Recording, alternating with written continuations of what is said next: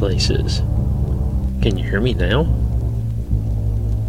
You know, a couple of nights ago, me and Brandon were in Walmart, as we tend to be like every day.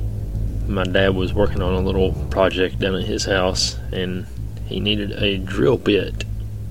His eighth of an inch drill bit was too dull to use, so he wanted me to go to Walmart and get him another drill bit. So me and Brandon were heading back to the tool section, and lo and behold, the drill bits were locked up inside of a big glass case to prevent people from stealing them. And I looked at Brandon and I said, "Oh, great! We're never going to find anybody that's going to open this for us." So I waited a couple seconds and I heard some uh, rustling from a couple of aisles over, and I told Brandon that might be somebody that's working here. Let's go check it out. We walked over, we followed the sound over to the automotive department, and there was a Walmart employee over there working and stocking the shelf with some transmission fluid or something. I didn't look at his name badge to see his name, but for the purposes of this little story, we're going to call him Bob. So I walked up to Bob and I said, uh, Excuse me, sir, do you have a key for that glass case? I need to get a drill bit. So Bob took the box that he was working from and he slammed it down and he said, So I looked at Brandon, kind of raised my eyebrows, thinking, Yeah, this guy's a little bundle of sunshine. So he started digging around in his pocket. He found the key. So I was standing there waiting for him to walk along with me, and he motioned his hands for me to go first, and he didn't speak a word. So on the way over to the glass case, another customer kind of intercepted Bob and stopped him and asked him where the spray foam was at. And Bob said, It's over there. I can't show you right now. I've got to wait on this guy. So this second customer, his uh, time was apparently more important than mine. So he's like, "Well, all I need is the spray foam. Just show me where it is." So Bob, being the gentleman that he was, walked over and started helping the second guy. So me and Brandon went to the glass case and stood there for two or three minutes, waiting for Bob to get done with the other guy. So Bob finally showed up and he unlocked the glass door and just stood there and I was thinking, uh, yeah, you uh, want me to open it for you? Because the, the door was still closed.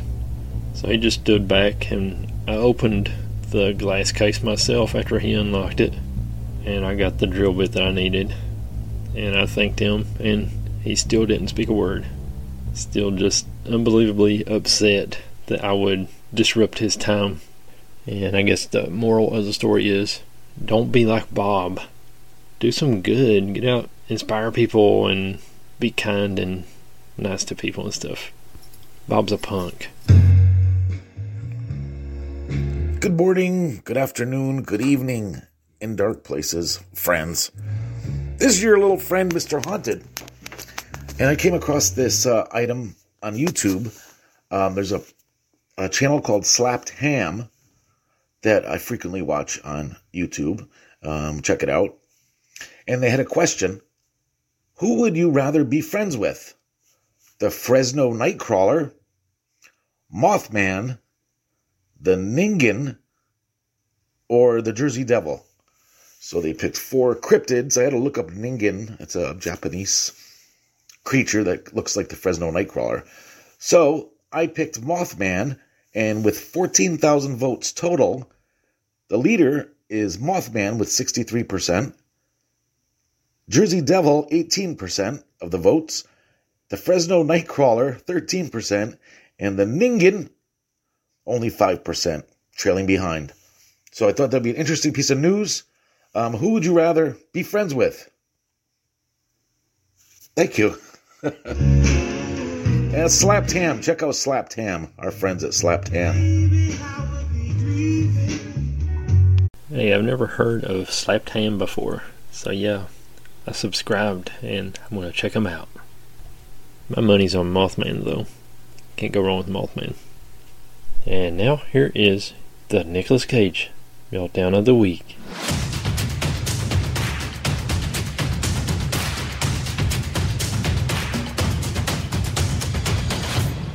We have to talk. I told you we can't. Young What is man, What? Are you being held prisoner or what? What is this? Give me a signal, Julie. Get out of the car. But I love you. Get out of the car! Let's go.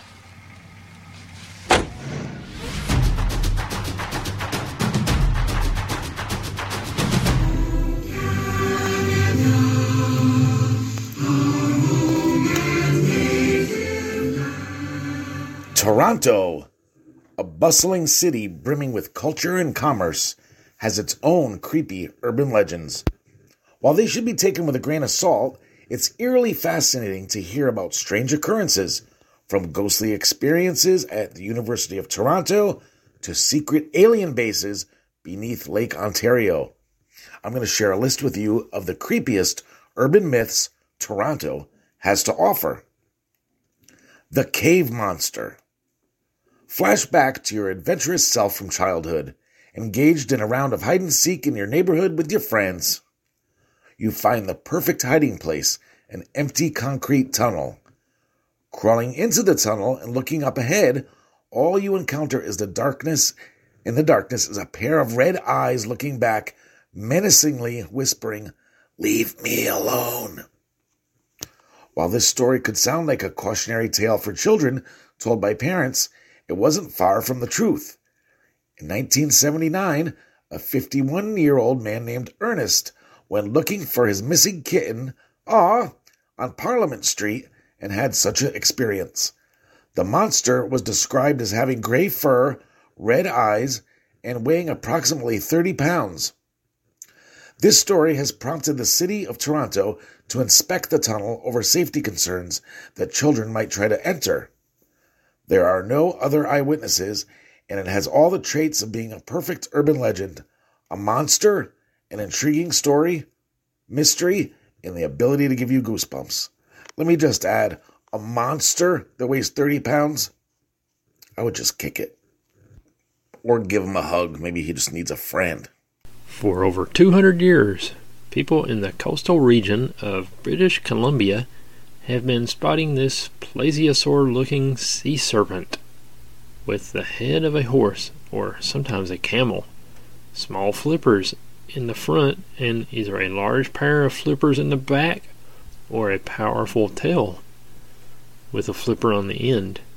Cadborosaurus, or Caddy for short, is named after Cadboro Bay on Vancouver Island, where it supposedly likes to hang out. And theories on it abound. Folks have explained it away as a pipefish, a giant oarfish, a basking shark, and even a sea lion. At least nine carcasses have surfaced that people have purported to be caddies, although they usually turn out to be sharks or small whales. In 2009, fisherman Nellie Cash took a video of what he claims to be caddy.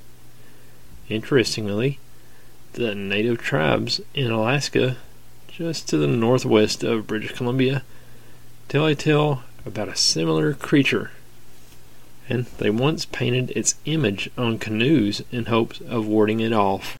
The Lady in Red in Lower Bay Station. To the surprise of many, the TTC map doesn't show every single stop that was once part of Toronto's underground system. There are hidden stations no longer in service, which are normally inaccessible. Lower Bay Station was opened during the early days of the TTC, but abandoned later on. Today, the station is often used for filming Hollywood films or music videos. However, it's a dark oblivion that echoes within itself when filming ceases. There are even rumors among TCC TTC workers of a ghost called the Lady in Red wearing a red dress who appears on the platform when no one else is around. And that's uh, located in um, Toronto, Ontario on 135 Cumberland Street. Old Yellow Top is just a blonde Sasquatch who hangs out in Ontario instead of British Columbia in the Pacific Northwest. Originally reported in a newspaper in 1906 and sometimes called a Precambrian shield man. Old Yellowtop is often mistaken for a bear until people get a load of its yellow mane and talent for running around on two legs instead of four. The beast's fur is dark everywhere except for his head and is said to rock a shoulder length hairdo. For a while, it was sighted about once every 20 or 25 years, but its last cameo was in 1970 when it walked across the road in front of a vehicle carrying a group of miners and almost caused the driver to plunge down a rock cut. A secret alien base in Toronto? What do Area 51 and Lake Ontario have in common? Very little, apart from alien conspiracy. Underneath the lake, according to conspiracy theorists and extraterrestrial enthusiasts, is an alien base which causes strange light patterns to be occasionally seen. It's rumored that orbs of light seen during the night fly in the direction of a power plant located in Mississauga, the Lakeview Hydroelectric Power Plant. As far as credible UFO sightings go, there isn't conclusive evidence to prove that a base exists in the lake. Still, the thought of aliens choosing to live in Toronto underneath a sewage disposal is humorous to say the least. No, it's smart because no one's thinking of looking there. Thank you. This is one of my all time favorite UFO stories. This freaked me out when I saw it on Unsolved Mysteries. In 1967, Stephen Michalak ventured out into the woods around Falcon Lake near Winnipeg, Manitoba, in search of silver and quartz. He was startled by a gaggle of geese and then noticed two cigar shaped crafts hovering in the air. One flew away, but the other landed. Michalak waited half an hour before approaching. He heard mechanical whirling noises, smelled sulfur, and felt warm air as he got closer. He noticed an open door panel. Coming from inside were colored lights and voices, muffled by constant humming. Suddenly, the panel door closed, and a blast of gas from the craft knocked Michalak off his feet. His clothes were set ablaze. He managed to take them off and made his way back to town. He felt extremely sick, dizzy, and had burns on his stomach, resembling a grid. Doctors discovered Michalak's sickness was caused by radiation, and officials who checked the alleged encounter site discovered radioactive soil samples and metal melted into the rocks. Several government departments investigated the incident, but concluded the case would forever remain unexplained. The Legend of Gibraltar Point Lighthouse. A historic relic on the Toronto Islands, this lighthouse is shrouded in a mysterious legend that has existed for over a century. According to legend, the first keeper of this lighthouse, J.P. Muller, angered some soldiers from Fort York. Muller was selling whiskey to the soldiers when they discovered he was watering down their liquor. Oh boy. When the soldiers confronted Muller, a drunken brawl broke out, and the lighthouse keeper was murdered. It was murder! It was murder, Sam! That's my Jack Klugman Quincy impression. Murder!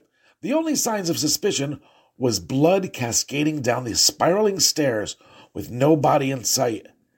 Years later, in 1893, another lighthouse keeper, George Durnan, decided to search for the corpse and eventually discovered that scattered bones were buried near the lighthouse.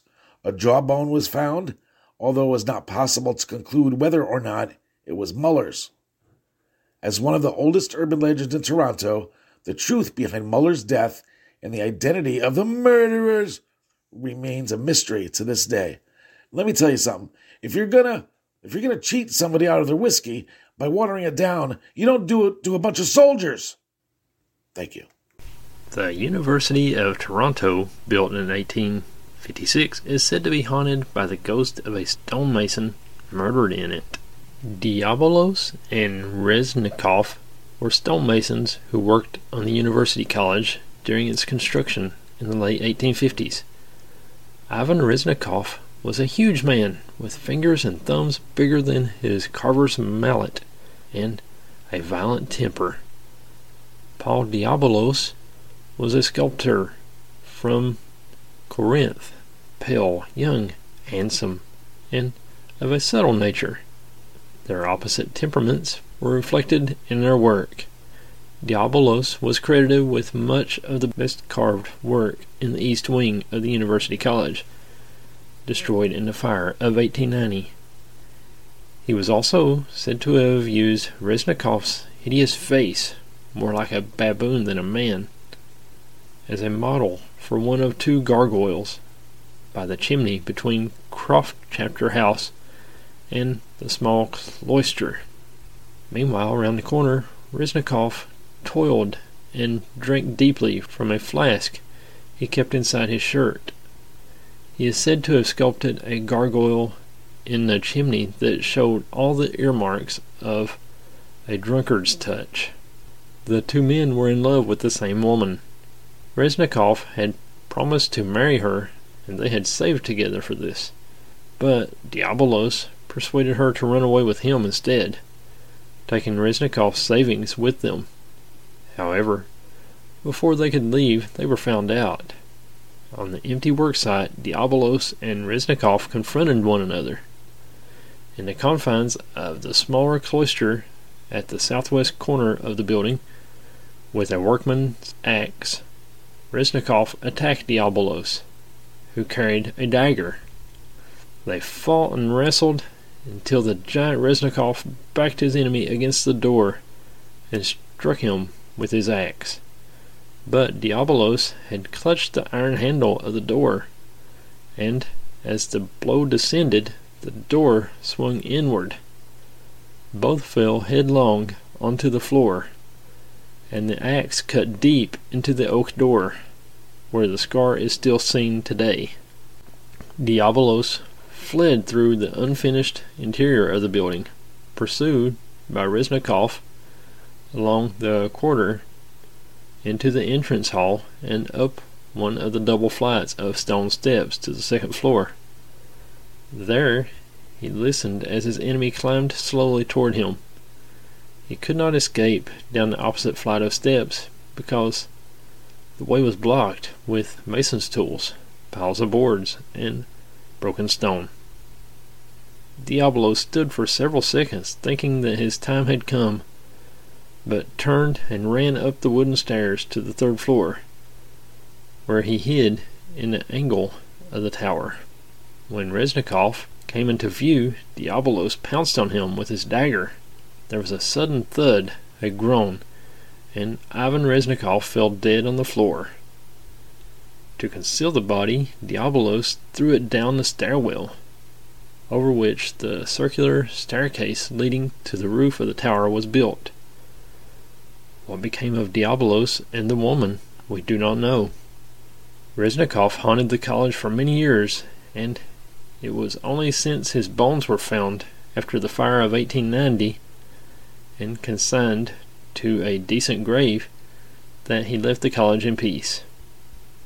His burial place is said to be under a maple tree at the northeast corner of the UC quadrangle. Rumor has it that his head was never found, and that a skull discovered much later may belong to him. However, even today, people report that late at night in the college there are creaking and banging noises that cannot be explained. This is DJ Randy bringing you the tunnel song. Everybody on the floor, the tunnel song you can't ignore. Make two trains side by side. Let the leader. Wow, here's a story out of the city of Toronto called the Cabbage Town Tunnel Monster. And here's this week's Cryptid Corner out of Canada. The city of Toronto once had numerous streams and waterways that, as the city expanded, were built over and became a network of underground waterways, buried beneath the city and merging with the sewer systems. The Algonquin tribes of Canada spoke of man like hairy creatures that thrived in these rivers before they were hidden away from the public. In 1978, a similar monkey like creature was sighted living in an underground tunnel in Toronto. When you look at Toronto, you may only see a bustling city of former Degrassi cast members, big business, and sports fans. While you wouldn't be totally wrong, the six is far more than meets the eye. According to local legend, there very well could be sewer monkeys just beneath their lively Canadian streets. Many believe that these tunnel terrors, also known as Memegwesi, occupied Toronto's waterways long before Drake ruled above ground. So here's uh, one sighting, one uh, man's sighting from 1978. It was a warm summer's day in August of 1978 when a Toronto man had an experience with a strange creature that would forever change his life. Ernest, okay, this is a story about the urban legend guy with the kitten. Excellent. Ernest, he would only allow his first name to be used, was a soft spoken 51 year old at the time of his harrowing experience. He and his wife of 19 years had been raising a litter of kittens. One of the kittens apparently disappeared, and Ernest decided to search for it in the vicinity of their Parliament Street apartment. Close by, he stumbled upon the opening to a dark cave and crawled approximately 10 feet inwards. This is where he said, I saw a living nightmare that I'll never forget. Armed with only a flashlight, Ernest encountered a creature of unknown origin. He described the monster as long and thin, almost like a monkey. Three feet long, large teeth weighing maybe about 30 pounds, with slate gray fur. However, it was the eyes that truly stood out, orange and red and slanted. Ernest spoke reluctantly with reporters as to what occurred next. The creature spoke to him. I'll never forget it. It said, Go away, go away, in a hissing voice. Then it took off down a long tunnel off to the side. I got out of there as fast as I could. I was shaking with fear. Ernest never approached the media with his story. He was afraid that people would think he was drunk or worse, crazy, and felt that no one would ever believe him. The uh, the Toronto area newspaper called The Sun found him after hearing about his experience from a reliable contact who worked with a relative of Ernest's, one of the handful of people to whom he had confided the experience. He would agree to talk only if his last name was not revealed. Music is a plan. But when the music stops, the tunnel's gonna fall and drop.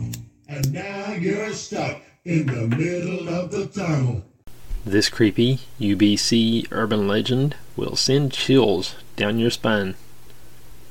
By Elena Shepard. Thanks, Elena. Let's see if this sends chills down your spine. Legend has it that if you drive along University Boulevard toward Point Grey that you may encounter a spirit. According to a story, a woman famously known as the UBC hitchhiker will ask a man for a ride. Once she's inside the car, she hands the driver a handwritten note. Following this, however, she is said to vanish into thin air. Of course, this type of story isn't exactly unique. According to Ghosts of Vancouver, these ghost hitchhiker stories are common urban myths. They usually involve a woman, typically wearing a white dress, who asks a stranger for a ride on a lonely road. Afterward, the woman will disappear, often without saying a word throughout the duration of the encounter. The UBC myth has multiple variations, but they all involve a disappearing hitchhiker. Some people claim that she was soaking wet from the rain and acts extremely distressed, while others report that she is quiet and mysterious. UBC film students created a dramatization of the tale in UBC's Legend of the Vanishing Hitchhiker. The short film was created in 1986 and tells the story of a couple who get into a heated argument on their way to the library.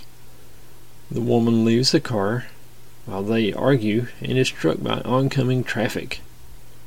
Consequently, she becomes the infamous hitchhiking spirit. Many people also believe that the university's campus is haunted by more than one spirit. For example, UBC reports that the library may be haunted, as staff say they've seen books fly off the shelves by themselves.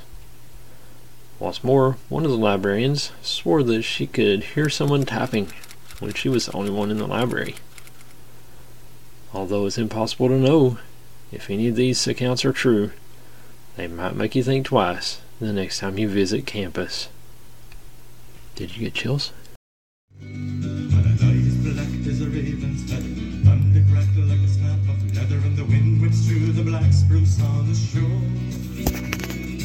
Waves are beach. This story is called The Ghost Ship of Northumberland Strait. In Canadian ghost lore, the ghost ship of Northumberland Strait is a ghost ship set to sail ablaze within the Northumberland Strait, the body of water that separates Prince Edward Island from Nova Scotia and New Brunswick in eastern Canada. The legend of the ghost ship in Northumberland Strait dates back at least 200 years, and it's typically described as a beautiful schooner that has three or four masts with pure white sails, all of which are said to become completely engulfed in flames as onlookers watch. Um, according to local folklore, the ghost ship appears before a northeast wind and is a forewarning of a storm. A number of legends and ghost stories exist that describe sightings of the ghost ship over the years and include descriptions of distinctive outlines of the ship's masts and phantom crew members climbing them before the vessel supposedly either completely burns, sinks, or vanishes. According to legend, in 1900, a group of sailors boarded a small rowboat in Charlottetown harbor and raced towards the phantom ship to rescue the crew, only to have the ship vanish. In January 2008, 17 year old Matthew Giguere told a local newspaper he believed he saw the legendary phantom ship in the Tatamagouche Bay, describing it as a bright white and gold ship. Another resident, Melvin Langell, also claims he saw the ship one night in October, explaining, I believe in all that stuff, and I don't know what else it could be.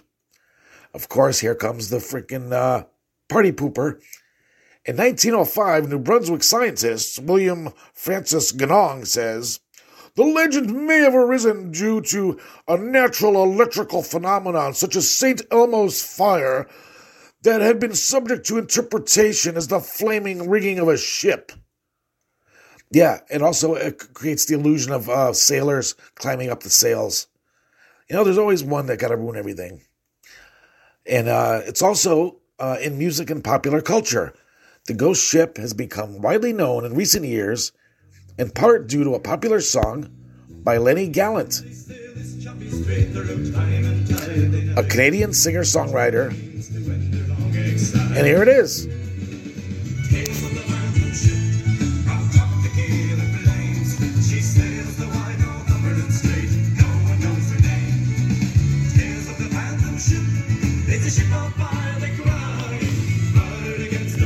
And that's the story of the ghost ship of Northumberland Strait, Nova Scotia. Vancouver's oldest neighborhood is alive with spirits from the past. By Allie Turner. Thanks, Allie. Sometime around midnight, a woman glides from the closed elevator doors into the landing lobby. She wears a long white dress and appears to not notice the night guard at his desk. Outside it's a chilly autumn night, and rain pelts the floor to ceiling lunette window, mimicking the tears running down the woman's face. She drifts toward the glass, the lights of Coal Harbor and the North Shore beyond blurring together in an indistinct neon tapestry. She stares straight ahead, not turning to acknowledge the night guard's call. He tries to approach her, but she disappears, leaving a puddle of tears where she stood. The lady in white is infamous among the men working the graveyard shift at the landing. Once a warehouse for supplies during the gold rush, but now a multi tenant commercial building. She only shows herself to men and only on cold, rainy nights. One security guard reported feeling frozen in place when he tried to reach for her and said her weeping escalated into hysteria until she suddenly vanished. Some say the term graveyard shift originates from cemetery attendants listening at night for the sound of bells from the coffins of those buried alive. Others that it comes from the deathly silence or the likelihood of late night accidents.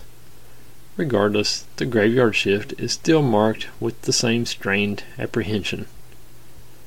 Just ask any security guard or janitor who walks empty halls in the witching hours, especially in Gastown, Vancouver's oldest developed area, which has survived fire, pandemics, and tragic accidents, even when its residents didn't. There's fertile haunting ground wherever you have tragedy, says Lydia Williams, owner of Ghostly Vancouver Tours, an expert on Gastown's ghosts. It all adds not only to the lore of an area, but to the unrest of spirits. One particular block between Waterfront Station and the old spaghetti factory is home to at least a dozen ghosts who have been spotted by night workers and patrons and whose stories both delight and unnerve.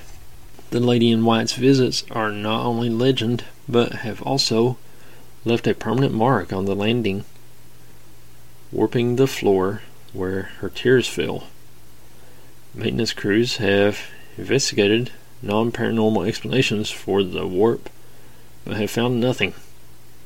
The theory is that the Lady in White is looking out to sea mourning a lost sailor, but Williams has other ideas.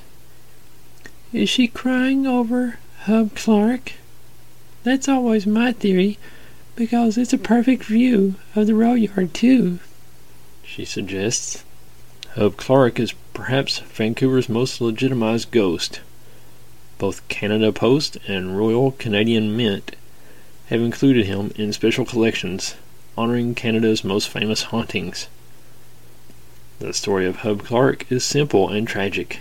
He was an unlucky brakeman in 1928 who slipped on the wet tracks one night and was knocked unconscious, then beheaded by an oncoming train. In the years since, people have reported sightings of a flickering lantern floating in the distance, and even a headless man carrying the light up and down the tracks. Williams claims that a haunting is built on attachments. According to her, much ghostly activity is just a replay of residual moments trapped in the stones of a place. For instance, a woman in a flapper dress has been spotted swaying to ghostly jazz music in the hall of Waterfront Station before disappearing into the ether. But the station's darkest story tells of the portrait of a ghost that lives in the basement, two stories beneath the feet of unwitting commuters. After meeting the spirit of an old woman down there, the security guard was racked with nightmares. Her visage haunted him in mirrors and windows until, though by no means an artist, he was compelled to paint her portrait in the dead of night. He brought the painting to work and hung it in the basement, after which his nightmares ceased.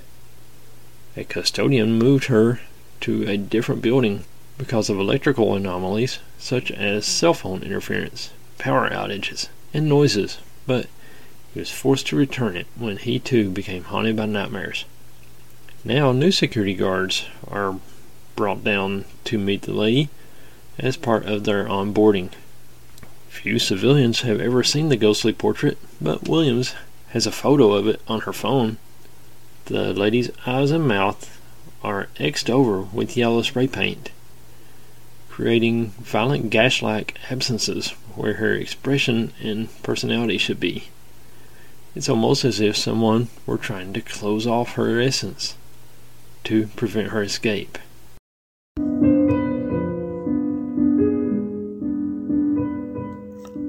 Dozens of people met their end in the Headless Valley. In 1908, people began finding headless forms in northwest Canada's Nahanni Valley. Some attributed the sufferers to the Waheela, a giant wolf like creature that hunts in packs of two or three. An estimated 44 cadavers have turned up in the valley since then, including a prospector whose cabin burnt to the ground in 1917 and an unknown miner found still in a sleeping bag in 1945. The area appropriately became known as the Headless Valley. While the slangs could also be attributed to native groups, competitive prospectors, or hungry grizzlies, many still believe the mysterious packs of Waheela are to blame. The people are ripping off people's heads! Thank you. Headless Valley.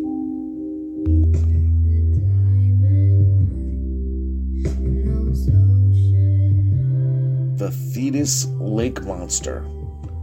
Sometimes referred to as the Canadian Lizard Man, the Thetis Lake Monster first appeared in 1972 when it allegedly came out of the lake and went after two teenagers.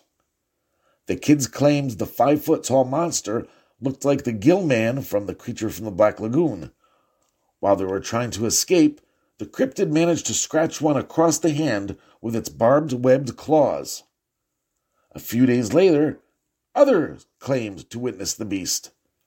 Its body was silver and shaped like an ordinary body, like a human being, but it had a monster face and it was all scaly with a point sticking out of its head, great big ears, and horrifying eyes. The second set of witnesses eventually admitted they made up their story, but the first two never went back on their claim. People forgot about the monster for many years until in 2011, another person claimed to have been charged by a beast with claws and scaly skin. There's the uh, Canadian Lizard Man.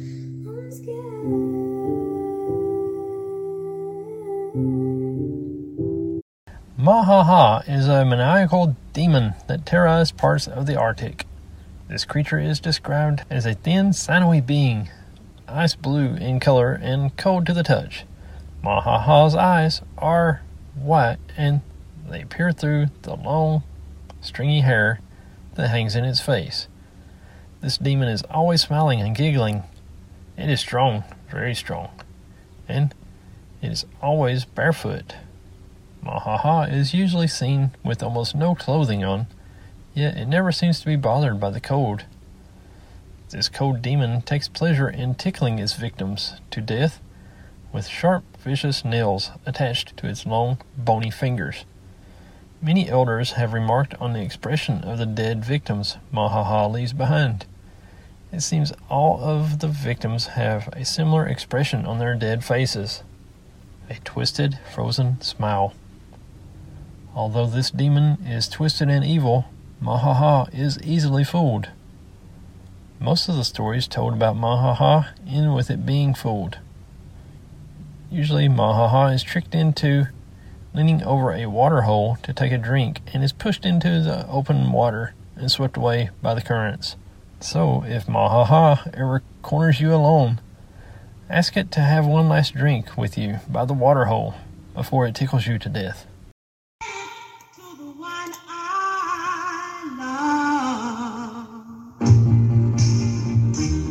Here's a great example of a crisis apparition.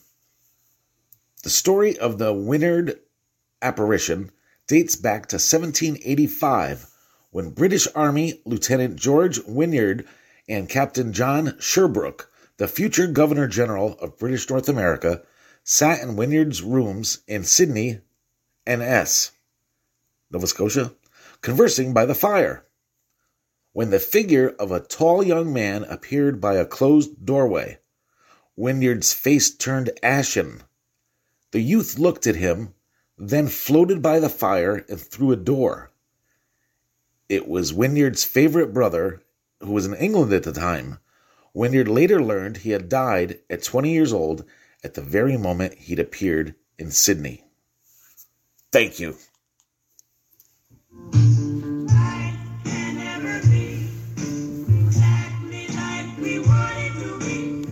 The Untold Truth of the Money Pit in The Curse of Oak Island by Shane O'Neill. Thanks, Shane. Legend has it that Oak Island, a small landmass just off the coast of Nova Scotia, is home to one of the most impressive treasure troves in human history. Riches beyond belief, significant historical artifacts, and more are said to reside somewhere on the island, beckoning explorers from all areas of the globe to try and find them. The latest and most prominent individuals to take on the island's challenge are siblings Rick and Marty Lagina, who have documented their quest via the almost nine season long series, The Curse of Oak Island. Hmm. nine seasons, and I've never heard of it.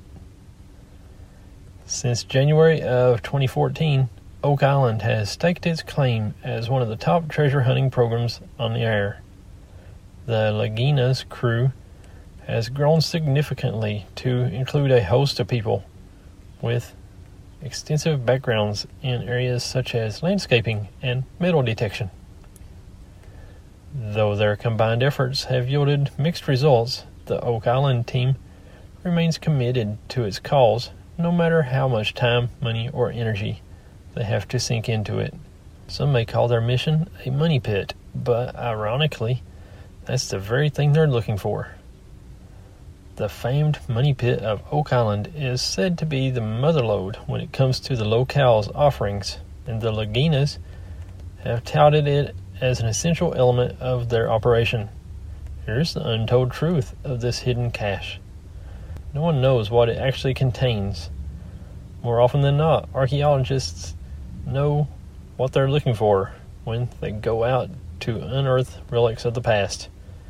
In the case of the Oak Island Money Pit, however, the fact of the matter is no one truly knows what the facts are.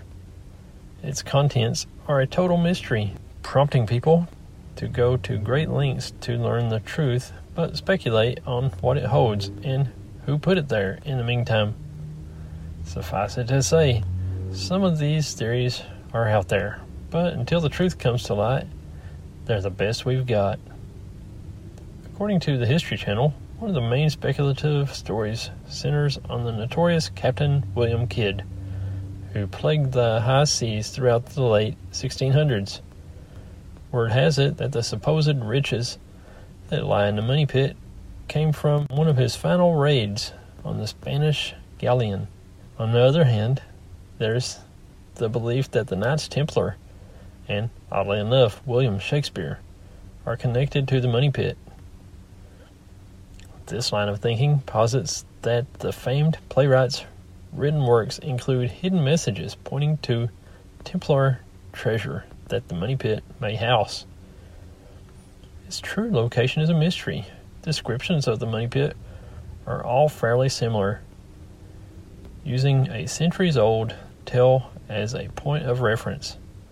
In the late 1700s, a local teenager took notice of a strange indentation in the ground, so he gathered up some friends and started digging. What they found was a roughly 100 feet deep shaft with wooden platforms meticulously placed at 10 foot intervals. Something that big and unnatural shouldn't be hard to find, right? Not quite. Since the location of the original money pit is currently unknown and may remain as such forever, as explained on the History Channel's website, an apparent expedition to pull the money pit's riches to the surface in the 1960s has caused issues for the Lagina brothers in the modern day.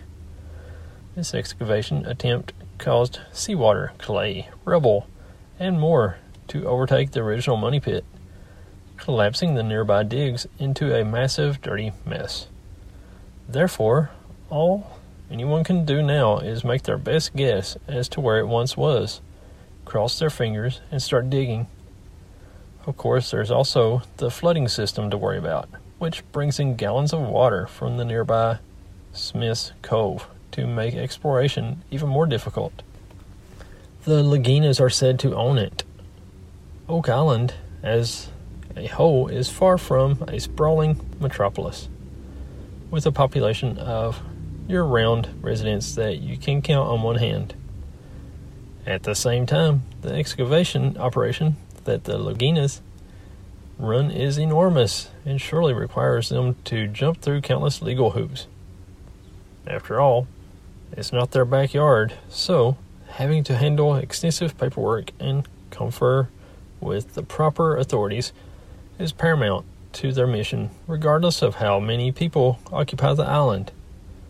Although, when it comes to the money pit, the fact that they own it likely makes their work somewhat easier. Unsurprisingly, when it comes to Rick and Marty's partial ownership of Oak Island, there's a bit of uncertainty and, naturally, debate. The History Channel cites the Oak Island Society, comprised of the Lagina siblings and a few other partners, as owning 78%, notably including the Money Pit. Alternatively, Distractify points out that Oak Island Tours, Inc. owns 50% of the island and that the Laginas bought a 50% stake in the company, thus making them partial owners. At any rate, no matter no matter how much of Oak Island they own, it's impossible to deny the impact that the Lagina brothers have had on the area. Hopefully someday the mysteries of the Oak Island money pit will be solved. But until that day comes, make sure to keep an eye on the curse of Oak Island and all of the Lagina's latest discoveries.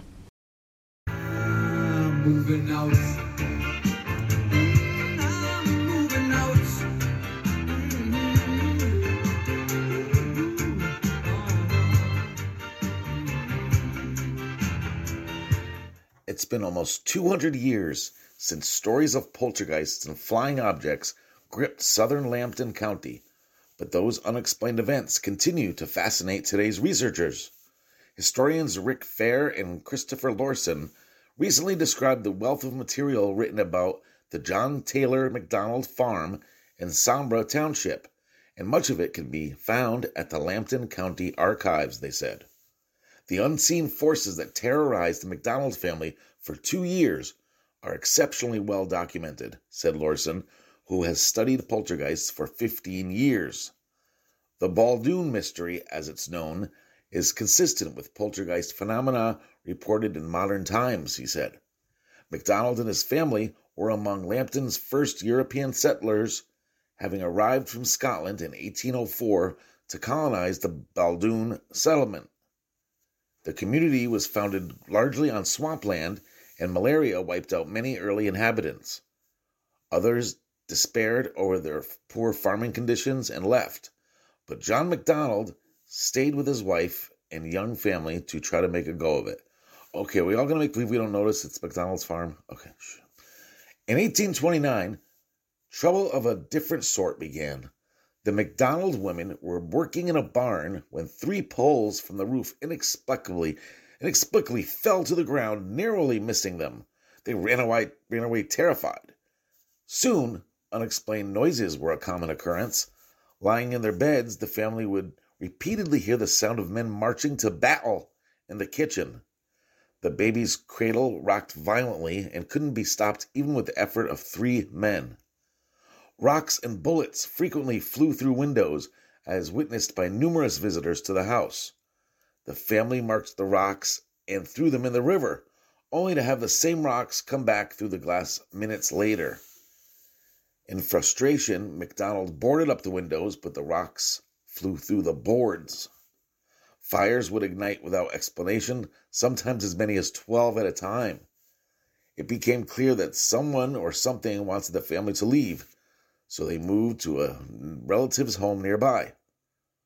But the hauntings followed them there. As news of the strange events spread, people came to see for themselves. Some gave eyewitness accounts that survive to this day. Neil MacDonald, one of John's children, provided the most detailed account, having lived through it as a boy. He waited for his father to die 30 years later, then interviewed 26 witnesses and wrote a book.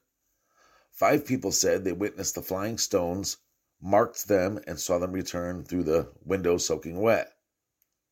The McDonalds tried numerous times to stop the activity. a local priest performed an exorcism, which only made matters worse.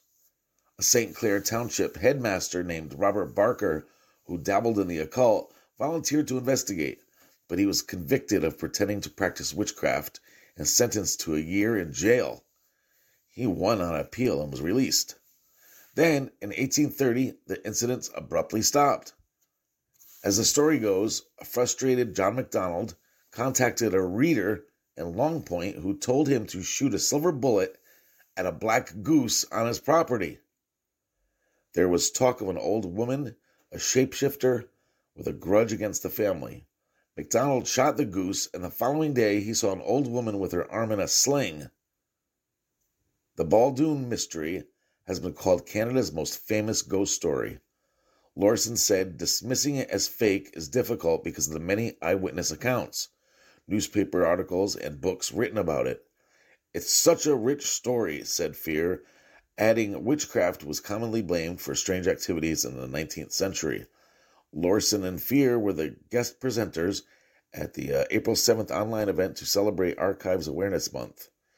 Throughout April, Lambton County Archives is featuring daily themes relevant to the archival world, including behind the scene tours of the vault and more stories from its collection. And that's the uh, Baldoon Mystery. Another story out of uh, Canada. Thank you. The Screaming Tunnel, Niagara on the Lake, Ontario. Legend says that this short Canadian tunnel still holds the dying screams of a girl who was burned alive.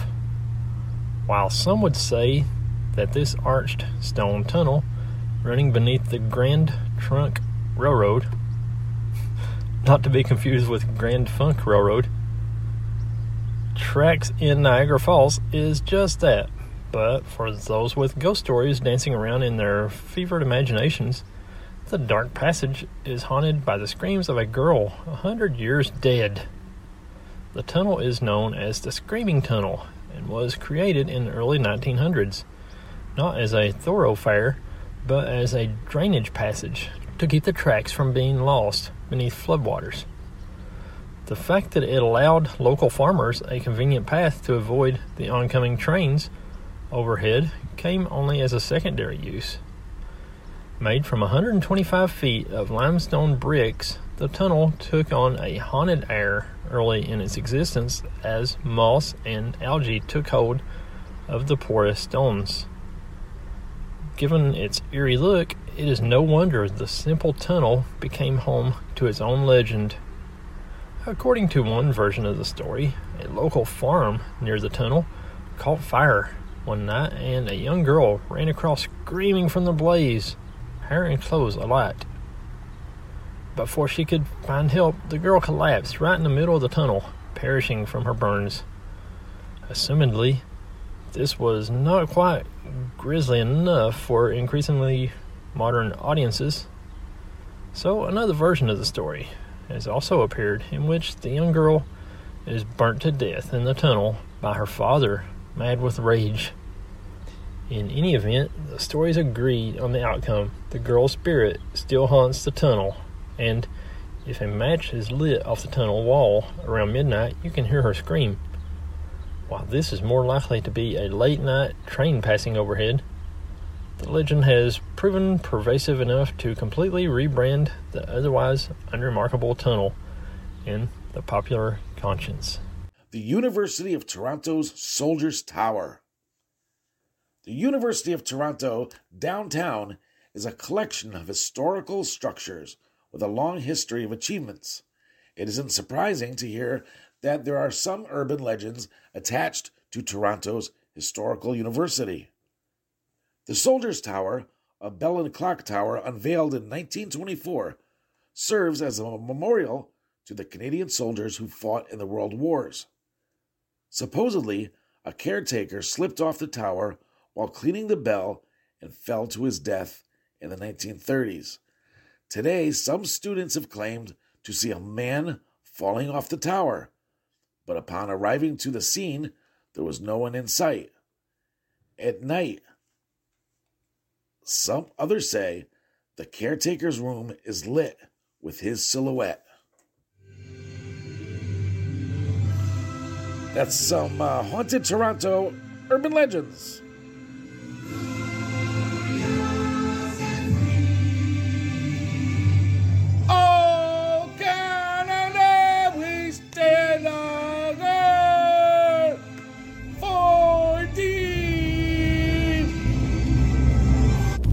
That's about all the time we have for this week. We hope you enjoyed our venture into Canadian urban legends. We'll see you again here next week. God bless you guys see ya.